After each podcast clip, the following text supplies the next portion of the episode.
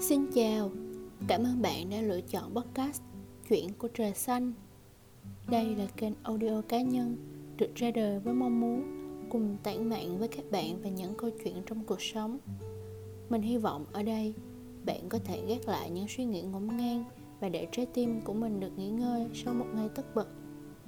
Có một câu văn mình rất thích trong truyện Chúc một ngày tốt lành của nhà văn Nguyễn Nhật Ánh. Bọn trẻ trước khi đi ngủ vẫn có thể hào hứng chúc nhau một ngày tốt lành. Những ngày hôm đó chỉ còn có một mẫu. Um, một mẫu. Có khi chừng 30 phút thôi. Nhưng nếu đó là một mẫu tốt lành thì cuộc sống vẫn vô cùng tươi đẹp.